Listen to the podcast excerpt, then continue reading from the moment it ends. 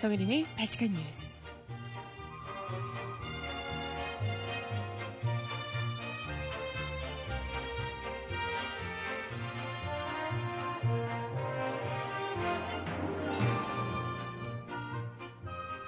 여러분 안녕하세요. 발칙한 뉴스 정혜림입니다.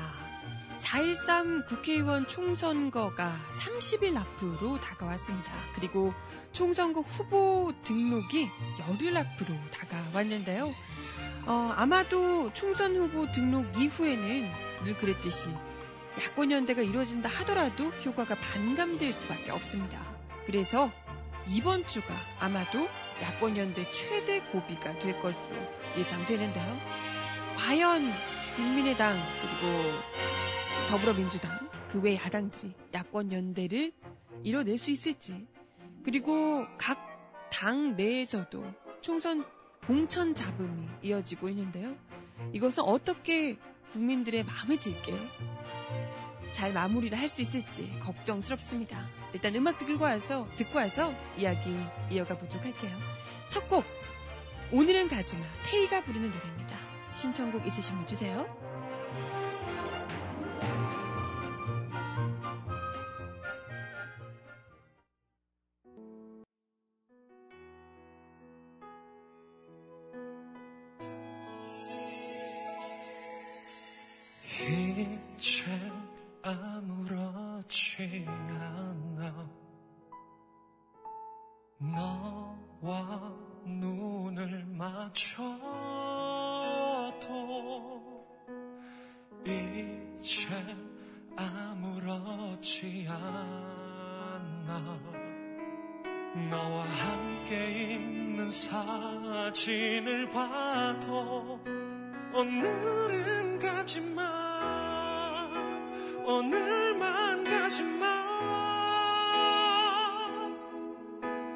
오늘만 더 옆에 있어주면 난 잊을 수 있어.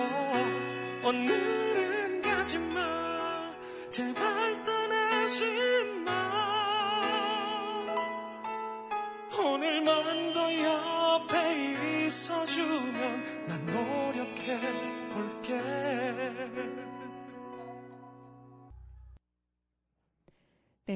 네, 첫 곡으로 테이가 부르는 노래 오늘은 가지마 였습니다.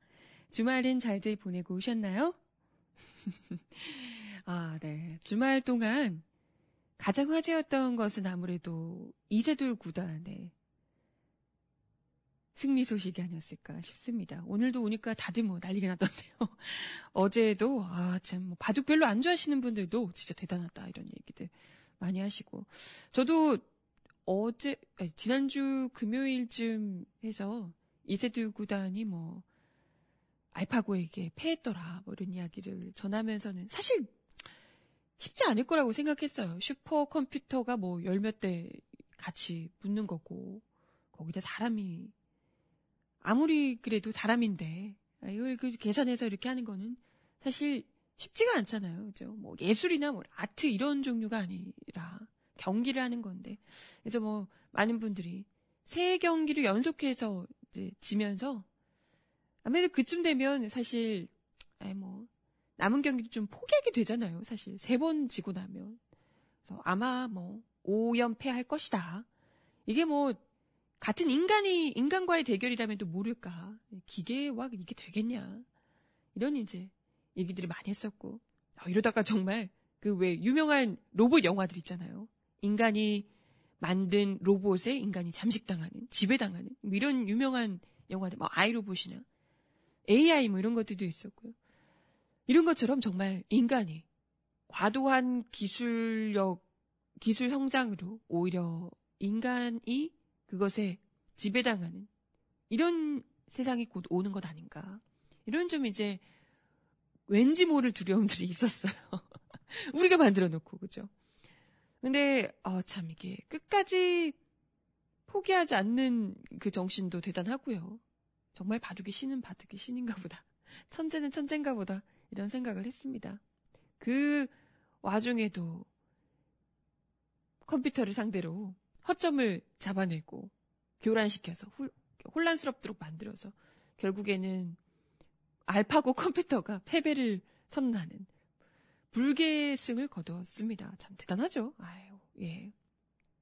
뭐, 글쎄, 남은 경기가 이제 한 경기 남아 있는데 그 경기가 어떻게 될지 모르겠지만 많은 분들이 아유, 다 지지 않겠어? 이렇게. 그리고 뭐, 우사인 볼트도 자동차랑 경기하면 당연히 지는 거다. 이렇게 했던 사람들 모두에게 깜짝 놀랄, 놀랄 만한 그 승리를 안겨줘서 그것만으로도 정말 기쁨을 줬던 것 같아요.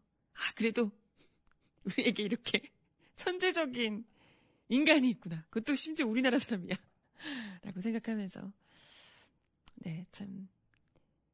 재밌더라고요. 저는 뭐, 이렇게, 저번에도 말씀드렸지만 전혀 바둑에 대해서는 문외한이기 때문에 이게 뭐 어떻게 수를 뒀고 이거 뭐 모르겠지만요. 어, 참, 대단한 것 같아요. 대단한 것 같아요. 아, 그래요? 어, TV조선 등 종편에서도 그 방송을 해줬는데, 아, 승리 순간 아주 울고불고 날렸다며. 그게 더 재밌었다. 아, 그래요? 아, 근데 참 이럴 때만은 희한하게 또, 참 이렇게, 그죠? 애국심으로 대동단결 돼가지고요. 음, 네. 어, 세상에. 이 알파고 컴퓨터가 한 시간 만에 인간 30년치 업그레이드가 된다고. 진짜요? 아, 무섭네요. 어쨌든 이세돌 구단이 알파고에게 패배를 안긴 엄청난 패배를 안긴 첫 인간인 듯한데요. 글쎄, 알파고가 패배를 인정, 깔끔하게 패배를 인정하고, 어, 이 오류를 또 고쳐서 다음 경기에 완벽하게 승리하도록 뭐 매진하겠다라고 얘기를 했다고 하는데 더 무섭네, 더 무서워. 경기를 하면 할수록 이게 더, 또, 또 어려운 상대를 만나면 만날수록 이 서버에 이런 기록들이 쌓이면서 알파고를 더 완벽하게 만들어준다고 하더라고요. 참, 크게 한 수 배웠겠어요, 알파고가. 아무튼 뭐 대단하네요. 인간으로서, 같은 인간도 참, 참, 이렇게 뭐 이기고 이렇게 하는 것도 쉽지가 않은데, 컴퓨터를 또 이기고, 와, 참 대단합니다. 네. 뭐, 아무튼 그렇고요 이세돌 구단의 이야기로 한껏 들뜨고 재밌었겠지만, 그러는 사이에 어느덧 대한민국에서 정말 중요한 일정인 총선이 한 달 앞으로 다가왔습니다. 어, 30일 전이에요. 4.13 총선인데요. 지금 오늘이 3월 14일이죠. 네, 총선을 한 달 앞두고, 이제는 본격적으로 선거철이 돼서 뭔가 좀 분위기가 확 떠야 되는데 아직 좀 분위기가 별로 뜨고 있지가 않죠. 아무래도 여야 할 것 없이 지금 내부 싸움에 치열하게 맞붙고 있는 상황이라 본격적으로 좀 선거 분위기를 내지 못하는 듯 합니다. 어제 보니까 새누리당에서도 5차 공천심사 결과가 발표됐고요. 5차 공천심사 결과에서 참 이것도 이 보복 여왕님 스타일이긴 합니다만은 새누리당에서 또 비박계로 유명한 그리고 뭐 어쩌다 보니 제가 보기에는 김무성 대표가 사실 비박계라고 하지만 여왕님의 뭐 이런 의견에 크게 반기를 드는 경우 잘 못 본 것 같거든요. 결과적으로 맞붙었을 때는 항상 그냥 지고 들어가는 것 같은데 그럼에도 불구하고 적극적으로 보다 충성하고 기고 있지 않은 게 좀 마음에 안 드는 듯합니다. 어쨌든 최근에 막말 논란을 비롯해서 무슨 살생부 논란 뭐 등등 해서 어, 여러 차례 진박계와 마찰을 빚었던 김무성 대표 같은 경우에 부산 중구 영도구가 지역구인데요. 이 지역구가 경선 지역으로 확정됐다고 하네요. 네. 그냥 공천 확정 안 해주고 경선 지역으로. 아, 일단 이제 마음에 안 든다는 거죠. 마음에 안 든다는 것을 노골적으로 보여주고 있고요. 반면에 친박계 핵심인 최경환 의원 같은 경우에 경분 겨, 경북 경산시 지역구에서 단수 추천을 받아서 공천이 확정됐다고 합니다. 다 딱 여왕님이 뒤끝 있는 스타일 딱 느껴지시죠? 네. 아 그리고 뭐 누구죠? 그 막말 논란 같이 일으켰던 막말 논란을 일으켰던 당사자인 우리 여왕님의 거의 뭐 남동생이라고 하시던 윤상현 의원 같은 경우에는 이번 발표에서 빠졌다고 하고요. 그리고 아, 또 유명한 인물이죠. 논문 표절 논란으로 탈당과 복당을 거듭했던 문대성 의원. 인천 남동구 갑에서? 에? 웬 남동, 인천이에요? 아니, 부산에서 했었잖아요. 부산 사을에서 당선돼가지고 했던 건데. 갑자기 난데없이 무슨 인천이랑, 인천이랑 뭔 상관이 연고가 있으셔서 인천을 난데없이? 아니, 하려면 쭉 그냥 부산에서 했어야죠. 왜 난도, 인천에 오셨는지 모르겠습니다. 아무튼, 인천 남동구 갑에서 단수 추천. 그냥 바로 공천에 확정됐습니다.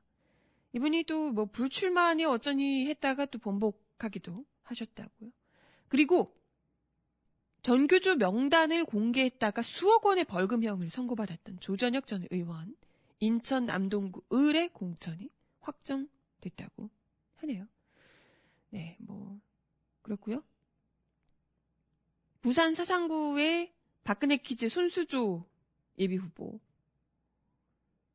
사실상 공천 확정 단계라고 하고요.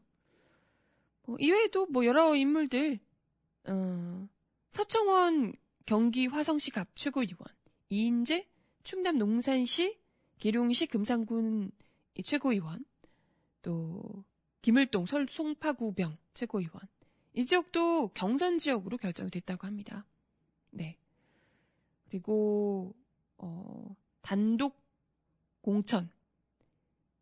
여기도 정두원 의원, 뭐 김용택 의원 이런 분들이 단수 추천 지역에 포함이 됐다고 합니다.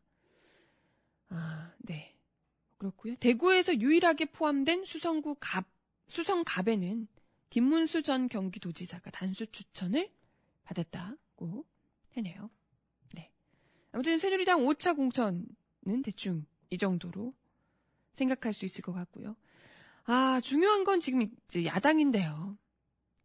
아무래도 지금 분위기가 여당 그리고 여당과 다야 일 일여 다야 구도가 될 가능성이 굉장히 높은 상황이라 이런 상황에서는 새누리당이 오히려 수도권에서 강세를 보이고 있다는 여론조사 결과가 나오고 있습니다. 수도권 다섯 곳에 대한 여론조사에서 서울 영등포 을, 성북 을, 경기 성남 중원에서 새누리당이 앞서고 있다고 하고요. 일단은 이 야당이 갈라서 있는 상황이기 때문에요. 경기 수원무 용인정에서 새누리가 새누리당이 더불어민주당 후보를 오차 범위 안에서 바짝 추격하고 있는 것으로 나타났습니다. 여당이 정장, 정당 지지도에서 압도적 우위를 보이고 있고 여당 심판론도 강하지 않은 상황이라고. 미치겠다. 이렇게 난리를 펴고도 여당 심판론이 강하지 않다는 거예요. 뭐겠어요? 야권에서 제대로 뭘 못하고 있다는 겁니다.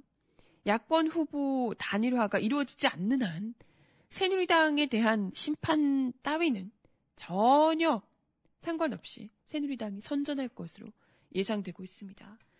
한겨레 신문이 한국리서치 의뢰해서 지난 11일부터 12일 수도권 5곳의 유권자 500명을 대상으로 500명씩을 대상으로 실시한 여론조사 결과 서울 영등포 을에서 권영세 새누리당 후보 35.1%, 더불어민주당 신경민 후보 25.2%, 어, 권 후보가 신 후보를 9.9%포인트 앞서고 있는 상황이라고 합니다. 3위인 국민의당 김종구 후보가 11.5%를 기록해 야당 후보의 표를 합치면 오차 범위 안에서 새누리당 후보를 앞설 수 있다고 하네요. 그래봤자 뭐 오차 범위 안에서. 이거는 뭐예요? 이게 무조건 합쳐서 시너지 효과를 내지 않고서는 새누리당 후보를 안심하고 따돌릴 수 없다는 얘기입니다. 서울 성북 을에서도 3명의 후보가 경쟁하고 있는 가운데 새누리당은 기동민 더민주 후보에게 각각 5%포인트, 3.7%포인트, 또 0.4% 포인트, 네, 앞서고 있다고 합니다. 이건 뭐, 다른 지역들도 이게 야권 연대를 하지 않고서는 사실상 굉장히 지금 새누리당 여권 그러니까 새누리당에 거의 뭐 다 내주는 새누리당이 이 정도면 사실 새누리당은 아무래도 다른 지역보다 여당에 대한 좀 이렇게 심판론이 강하게 작용하는 편이었거든요. 좀 젊은 친구들이 많기 때문에. 그럼에도 불구하고 특히나 공천 내홍을 겪고 있는 상황에서도 새누리당이 뭐, 네.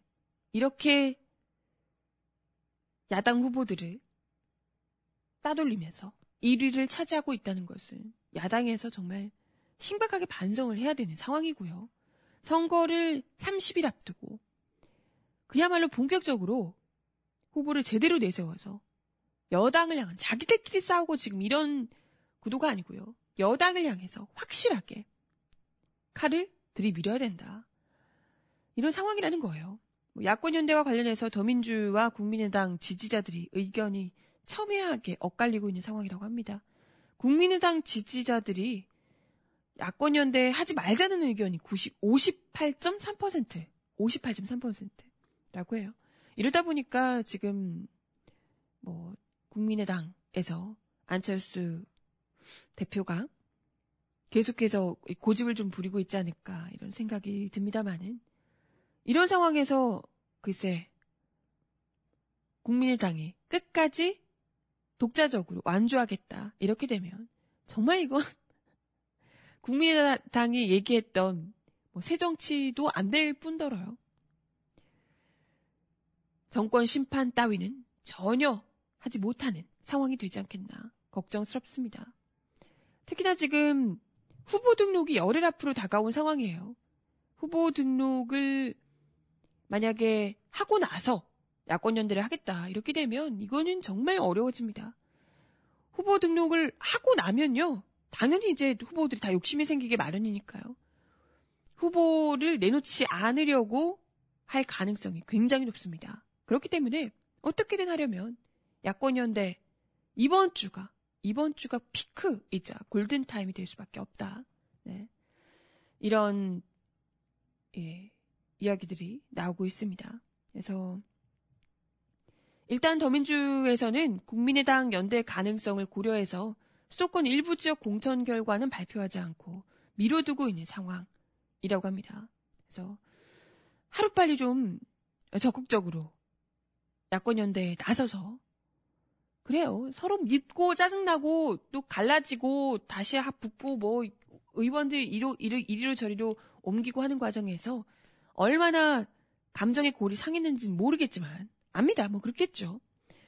그렇습니다만은 대의적 명분을 좀 생각해 주시길 투표장에 나가서 선거를 해야 되는 국민들의 입장도 좀 생각해 주길 간절히 바랍니다.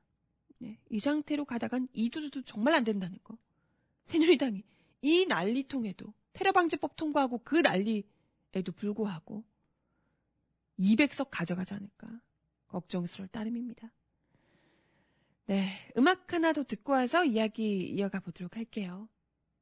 장혜진의 노래 신청하셨습니다. 꿈의 대화. 듣고 올게요.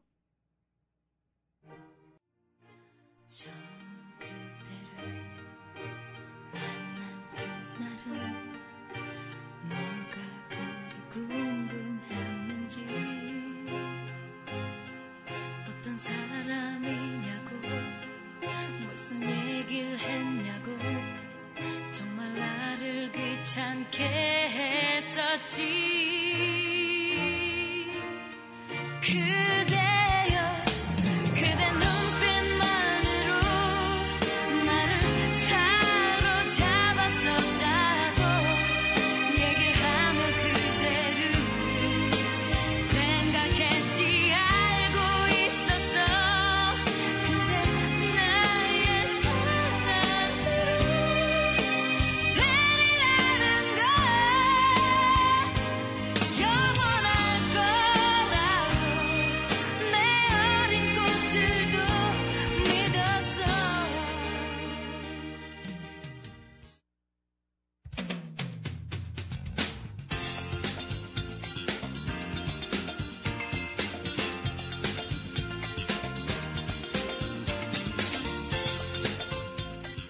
대 정하나의 바칙한 브리핑.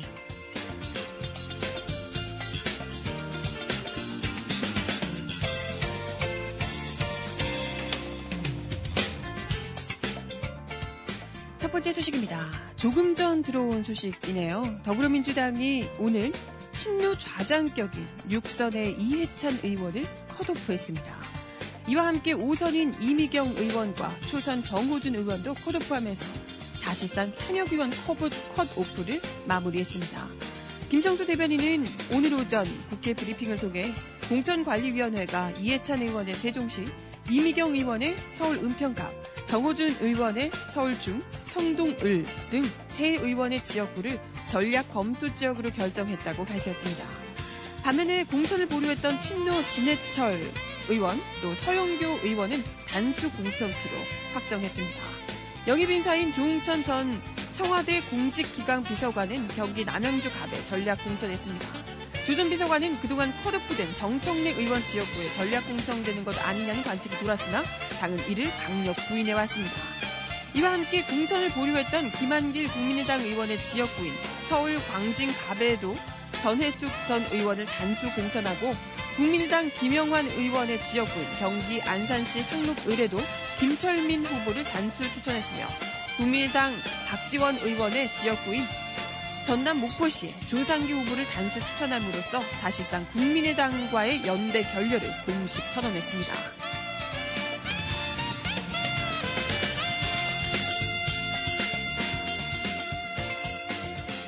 다음 소식입니다. 유엔 인권 전문가 그룹이 한일 일본군 위안부 합의에 대한 심각한 우려를 표명하며 양국 정부의 발전된 노력을 촉구했습니다. 유엔 인권이사회 특별 절차 중 하나인 법률과 현실의 여성차별 문제에 관한 실무그룹의 엘레 오노라 지엔, 지엔 린스카 수석 보고관은 지난 현지 시간으로 지난 11일 위안부 피해 여성들에 대한 대망의 사과는 아직 오지 않았다라는 제목의 성명을 내 이같이 밝혔습니다. 특별 절차는 특정 국가와 관련된 인권에 대해 보고하고 조언하는 임무를 담당하는 독자적인 인권 전문가 그룹인데요. 특별 절차의 분야는 시민적, 문화적, 정치적, 사회적 권리를 총괄하며 이는 유엔 인권 시스템의 중요 중심적 요소입니다. 이들은 성명에서 과거 일본 정부와 군부의 명백한 책임을 인정하는 분명하고 공식적인 사과와 적절한 배상이 진실과 정의를 지킬 수 있으며 피해자들을 보호할 수 있다며 한일 위안부 합의는 피해 생존자들의 요구를 충족시키지 못한다고 지적했습니다. 이들은 한일 양국이 소녀상 철거를 고려하기로 했다며 한일 정부가 역사 문제와 일본군 위안부라는 과거의 유산뿐 아니라 소녀상마저 제거할 수 있다는데 깊이 우려를 표하고 있다고 밝혔습니다. 또한 이번 합의가 있기까지 피해자들을 20년 이상 대표해온 단체 정대협과 적절한 협의 과정도 없었다며 이는 진실과 정의를 찾으려고 했던 수십 년간의 노력을 훼손하고 생존자들의 고통에 빠뜨렸다고 비판했습니다.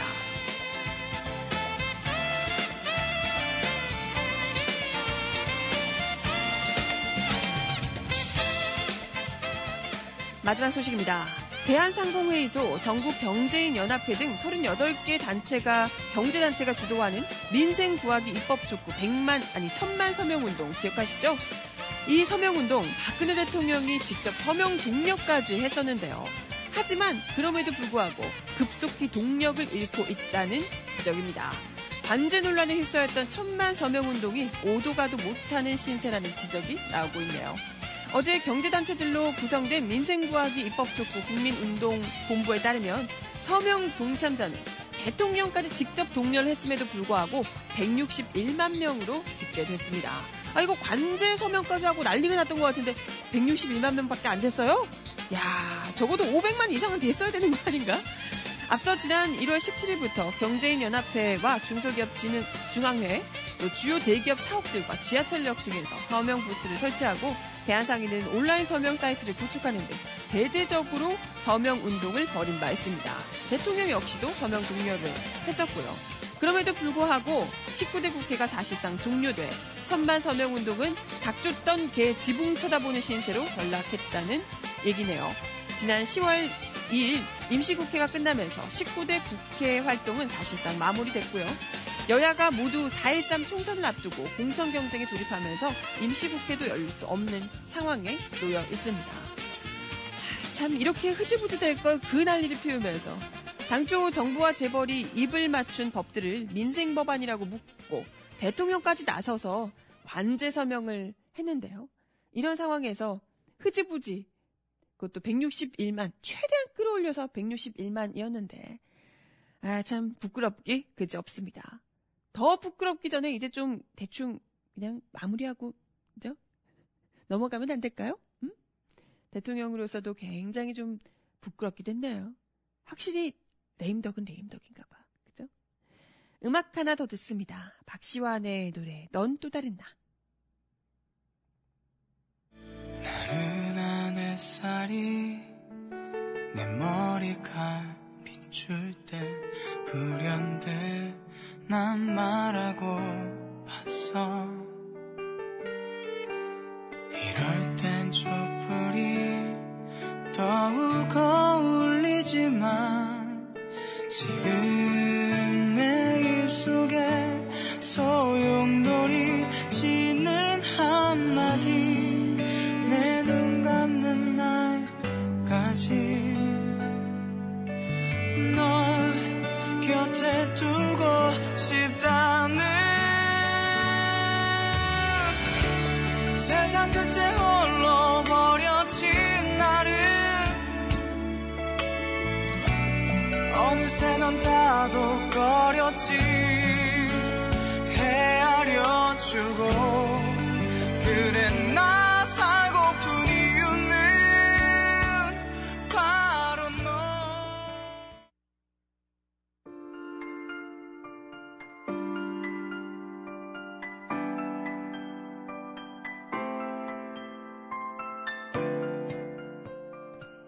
속 가장 필요한 목소리를 전합니다. 여기 곧 우리가 있어요.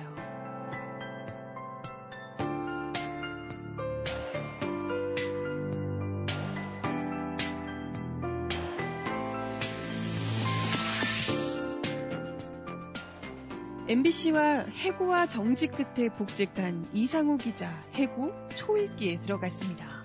세월호 참사 당시 박근혜 대통령의 구조 실패 책임을 묻는 다큐멘터리 영화 대통령의 7시간을 제작 중이라는 게 해고의 이유입니다. 두 번째 해고를 목전에 둔 이상호 기자는 지난 9일 사육신 성산문이 현장으로 끌려가는 수레안에서 지은 절명시로 시작하는 명예롭지 못한 기자의 변명이란 제목의 페이스북 글을 통해 어쩐지 이번 해고는 MBC와의 모진 인연을 가르는 마지막 통증이 될 것 같은 예감이 든다라는 심경을 전했습니다. 이 기자는 해고를 내정하고서도 무슨 일인지 회사는 아직 통보가 없다며 하루에도 몇 번씩 자꾸 성산문에 마음이 된다며 이같이 밝혔습니다. 이상우 기자는 해당 글에서 그간의 내부 고발 사례를 하나하나씩 써내려가며 내부 감시, 내부 고발의 결과가 해고를 포함한 세 번의 징계였다고 조회했습니다. 특히 2004년 취재 중 알게 된 드라마 협찬금 빼돌리기를 통한 사내 비자금 조성 실태를 감사국에 제보했을 때 MBC는 이 사건을 쉬쉬 덮어버렸다고 밝혔습니다. 심지어 MBC는 사내 비자금 조성 사건을 덮는 대신 제보자를 공개해 하루아침에 다시는 사내 직능단체 집단 공격 표적이 됐고 한동안 살해 위협에 노출됐다고 당시를 회상키도 했습니다. 그러면서도 그럼에도 내부 고발을 포기할 수 없었다며 내부의 비리에 눈 감은 기자에게 어찌 사회를 비판할 자격이 있겠는가라고 반문했습니다. 이상호 기자는 명예를 사랑해 기자가 되기를 결심했고 명예롭게 살기 위해 매번 죽는 길을 선택했다며 기회가 있을 때마다 불명예를 씻어내기 위해 회사 측에 재조사를 요구했지만 그때마다 회사는 억울한 건 알지만 또다시 시끄러워질 것이라며 넘겨버렸다. 회사의 명예를 위해 꾹 눌러 참아야만 했다라고 적었습니다. 이 같은 심경을 전하며 그는 더 이상 회사가 나의 명예를 지켜주길 바라는 것은 기대하기 어려울 듯 하다며 그리하여 이곳에 드러내 남기고자 한다. 이제는 이별하고 싶은 내 불명의 기록들을 이라는 말로 끝을 맺었습니다. 이상우 기자의 심경 글을 접한 많은 네티즌들이 어, 답답한 마음을 호소하고 있습니다. 권력 감시와 부조리 고발이란 기자의 사명을 제대로 수행한 대가가 징계와 해고로 돌아오는 우리의 현실 참으로 안타깝다라는 개탄이 이어지고 있네요. 결국 마지막까지 MBC는 그나마 살아있는 기자의 양심을 지킨 기자를 끝까지 내쫓을 것인지 관심을 가지고 매의 눈으로 지켜봐야 할 것 같습니다. 음악 하나 더 들어요. 신청곡 주셨습니다. 울랄라 세션과 아이유가 함께 부른 애타는 마음. 나에게 눈을 뗄 수 없는 이유가 뭔지 내게 말해줘 사랑일까 이런 게 사랑일까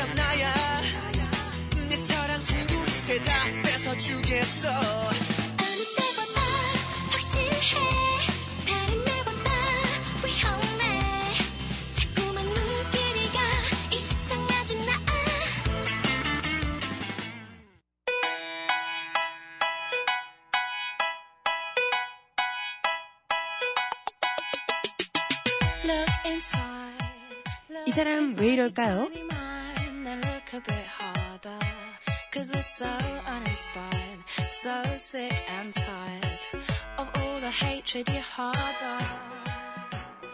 육군 신병 교육대에서 4.19 혁명과 5.18 민주화 운동을 북한 간첩이 선동한 폭동이라고 설명하는 교육이 이루어진 사실이 확인됐습니다.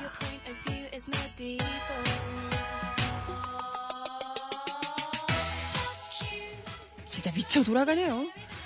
어제 군인권센터와 광모 씨의 말을 종합하면 육군에 입대한 곽 씨는 지난해 5월 경기 고양시 한 신병교육대에 입소해 북한 이탈 주민 초빙 교육 아니 이런 주민 이런 교육을 왜 받습니까? 북한 이탈 주민 초빙 교육을 받다가 황당한 내용을 접했다고 합니다. 북한군 정훈 장교 출신의 색터민이라고 자신을 소개한 강사가 강의를 하면서 4.19 혁명, 5.18 민주화 운동은 북한 간첩들이 남한에 넘어와서 사람들을 선동해 일으킨 폭동이라고 주장했습니다. 그는 또 폭동을 일으키고 죽은 북한 간첩들을 위로하는 전시물을 북한에서 봤다라고도 주장을 했다고요. 당시 강의 내용에 문제가 있다고 생각한 곽 씨는 강의 도중에 대한민국 국회와 정부에서 민주화 운동으로 결론 지은 사건을 북한이 개입된 폭동이라고 교육하는 것은 문제가 있는 것 아니냐라고 지적을 했다 합니다. 어우, 용기 있죠? 그러나 이 강사는 10년 동안 이런 강의를 해왔는데 반박한 경우는 처음이다. 라고 답변을 피했답니다. 올, 10년 동안 이 강의를 하는데 문제가 없었다는 거잖아요? 군에서? 이를 지켜보던 육군 정훈 장교 역시도 이 강사를 옹호했다고 곽 씨는 전했습니다. 공식적으로 문제를 제기하겠다고 마음먹은 곽 씨는 건강상의 이유로 현역병에서 사회복무요원으로 배치된 뒤인 지난달 국방부 누리집에 대한민국 헌법 전문에 불의에 항거한 4.19 민주 이념을 계승한다라고 나오는데 이에 위배되는 내용을 강의하는 것은 적절하지 못하며 사실관계 확인을 요구하는 민원을 냈다고 하네요. 그러게요. 4.19 민주 이념을 계승한다라고 헌법 전문에 나왔는데 그럼 이분들은 이런 교육을 하는 세력들은 법에 헌법을 위반하는 세력들 아닙니까? 국방부는, 국방부는 그제서야 지난달 12일에 뒤늦게 잘못을 시인했습니다. 당시 교육을 책임진 조모 부대장의 이름으로 답변을 내서 문제를 제기한 용기를 높이 평가한다. 부대에서 사실관계를 미처 파악하지 못한 점 유감이다. 군은 자유민주주의 수호를 위해 불의에 항거한 4.19 혁명과 5.18 민주화 운동의 역사적 평가에 전적으로 동의하며 재발 방지를 위해 노력하겠다고 밝혔습니다. 글쎄, 이전에도 이런 일이 수탁이 많았던 것 같은데 육군도 북한 이탈 주민 안보 강사가 법적 역사적 평가가 끝난 사안에 대해 자신의 주관적 경험만으로 강의한 사실이 있었다. 해당 강사가 더 이상 강의하지 못하게 조처하고 향후 북한 이탈 주민 안보 강사를 더욱 엄정하게 선정하겠다고 해명했습니다. 아니, 북한 이탈 주민 안보 강사를 쓰는 것 자체가 문제가 있는 거 아닌가요? 그 사람들한테 대체 무슨 강의를, 어떤 이야기를 듣고 싶은 건지. 난 진짜 이상하네. 뭐 때문에 이런 강사를 쓰는 거예요? 참. 그리고 개인적인 경험을 얘기했다라는 것도 상당히 걱정스럽습니다. 이 사람이 얘기했던 개인적인 경험이 진짜 사실에 근거한 것인지 모르는 거잖아요. 하, 참 답답하네요. 음악 하나 더 듣습니다. 김범수의 노래, 그댄 행복에 살 텐데. 다시 돌아와 줄 거라고 나보다 아파할 거라고. 내 맘이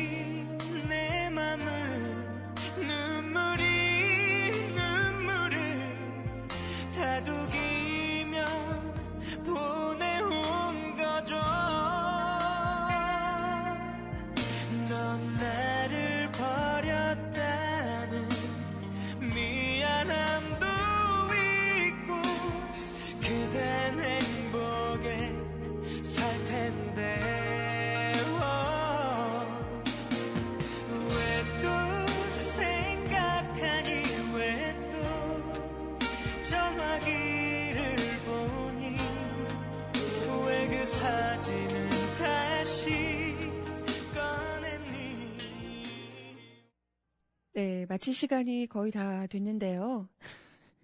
아까 채팅창에서 보내주신 기사 보고, 아, 너무 빵 터져가지고, 아, 뭐 무섭다고 해야 되나? 이걸 빵 터진다고 해야 되나? 어, 알파고가 워낙 파장이 크고 화제가 되다 보니 정부에서도 뭐 하나 숟가락을 얹어야겠다 생각을 한 모양입니다. 최근 미래창조과학부가 국내 인공지능 AI 산업을 총괄하는 전담, 전담팀을 신설했다는 보도 입니다. 알파고 때문에 화제가 되다 보니까 어이쿠나 우리도 한번 해보자 라고 하면서 얼른 숟가락 들고 나선 모양이에요. 거참 아무리 화제가 되고 있는 것에 머리 좀 들이는 거 좋아한다고 하지만 대응팀이나 뭐 만들고 뭐 한다고 하지 말고요. 기존에 있는 거나 잘 좀 활용을 하시길. 아니 또 원래 좀 이런 거 잘 하시는 분들이 하면 또 모를까. 뭐 완전 거꾸로 돌아가고 70년대, 60년대로 거꾸로 돌아, 돌아가고 계신 분들이 과학기술 얘기하니까 참 좀 그, 그렇다? 왠지 저는 이명박 정부 때 했었던 로봇 물고기 생각나는데 그 로봇 물고기 돈 아주 국민 세금 엄청나게 들여가지고 로봇 물고기 만들어가지고 애들 다 고장나서 안에서 뭐 제대로 쓰지를 못하고 했다고 거뭐 기억하시죠? 네, 어디 이번엔 로봇 팔을 만들까? 로봇 다리 만들려나? 이상한 짓 하지 마시고 창조 경제 어쩌고 하면서 뭐 이상한 짓 하지 마시고 제발 좀 여기저기서 죽어나가는 국민들이나 좀 걷어주시죠. 응? 신경 좀 써주시죠. 마지막 곡 들려드리면서 인사를 드리겠습니다. 소녀시대 유나가 노래를 불렀네요. 솔로곡을 냈습니다. 10cm와 함께 부른 노래예요. 덕수궁 돌담김, 돔, 발음이 안 되지? 덕수궁 돌담길의 봄이라는 곡입니다. 마지막 곡 들려드리며 인사드릴게요.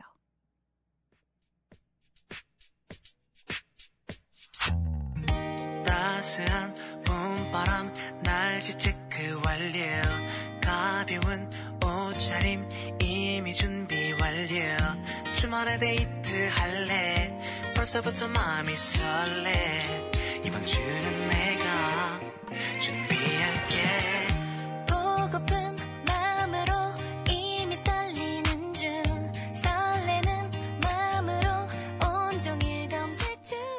오늘도 바칙한 뉴스 함께 해주셔서 감사합니다. 오늘 낮에는 정말 봄날씨래요. 음, 오늘 하루 즐겁게 아, 보내시고 저는 내일 10시에 다시 오겠습니다.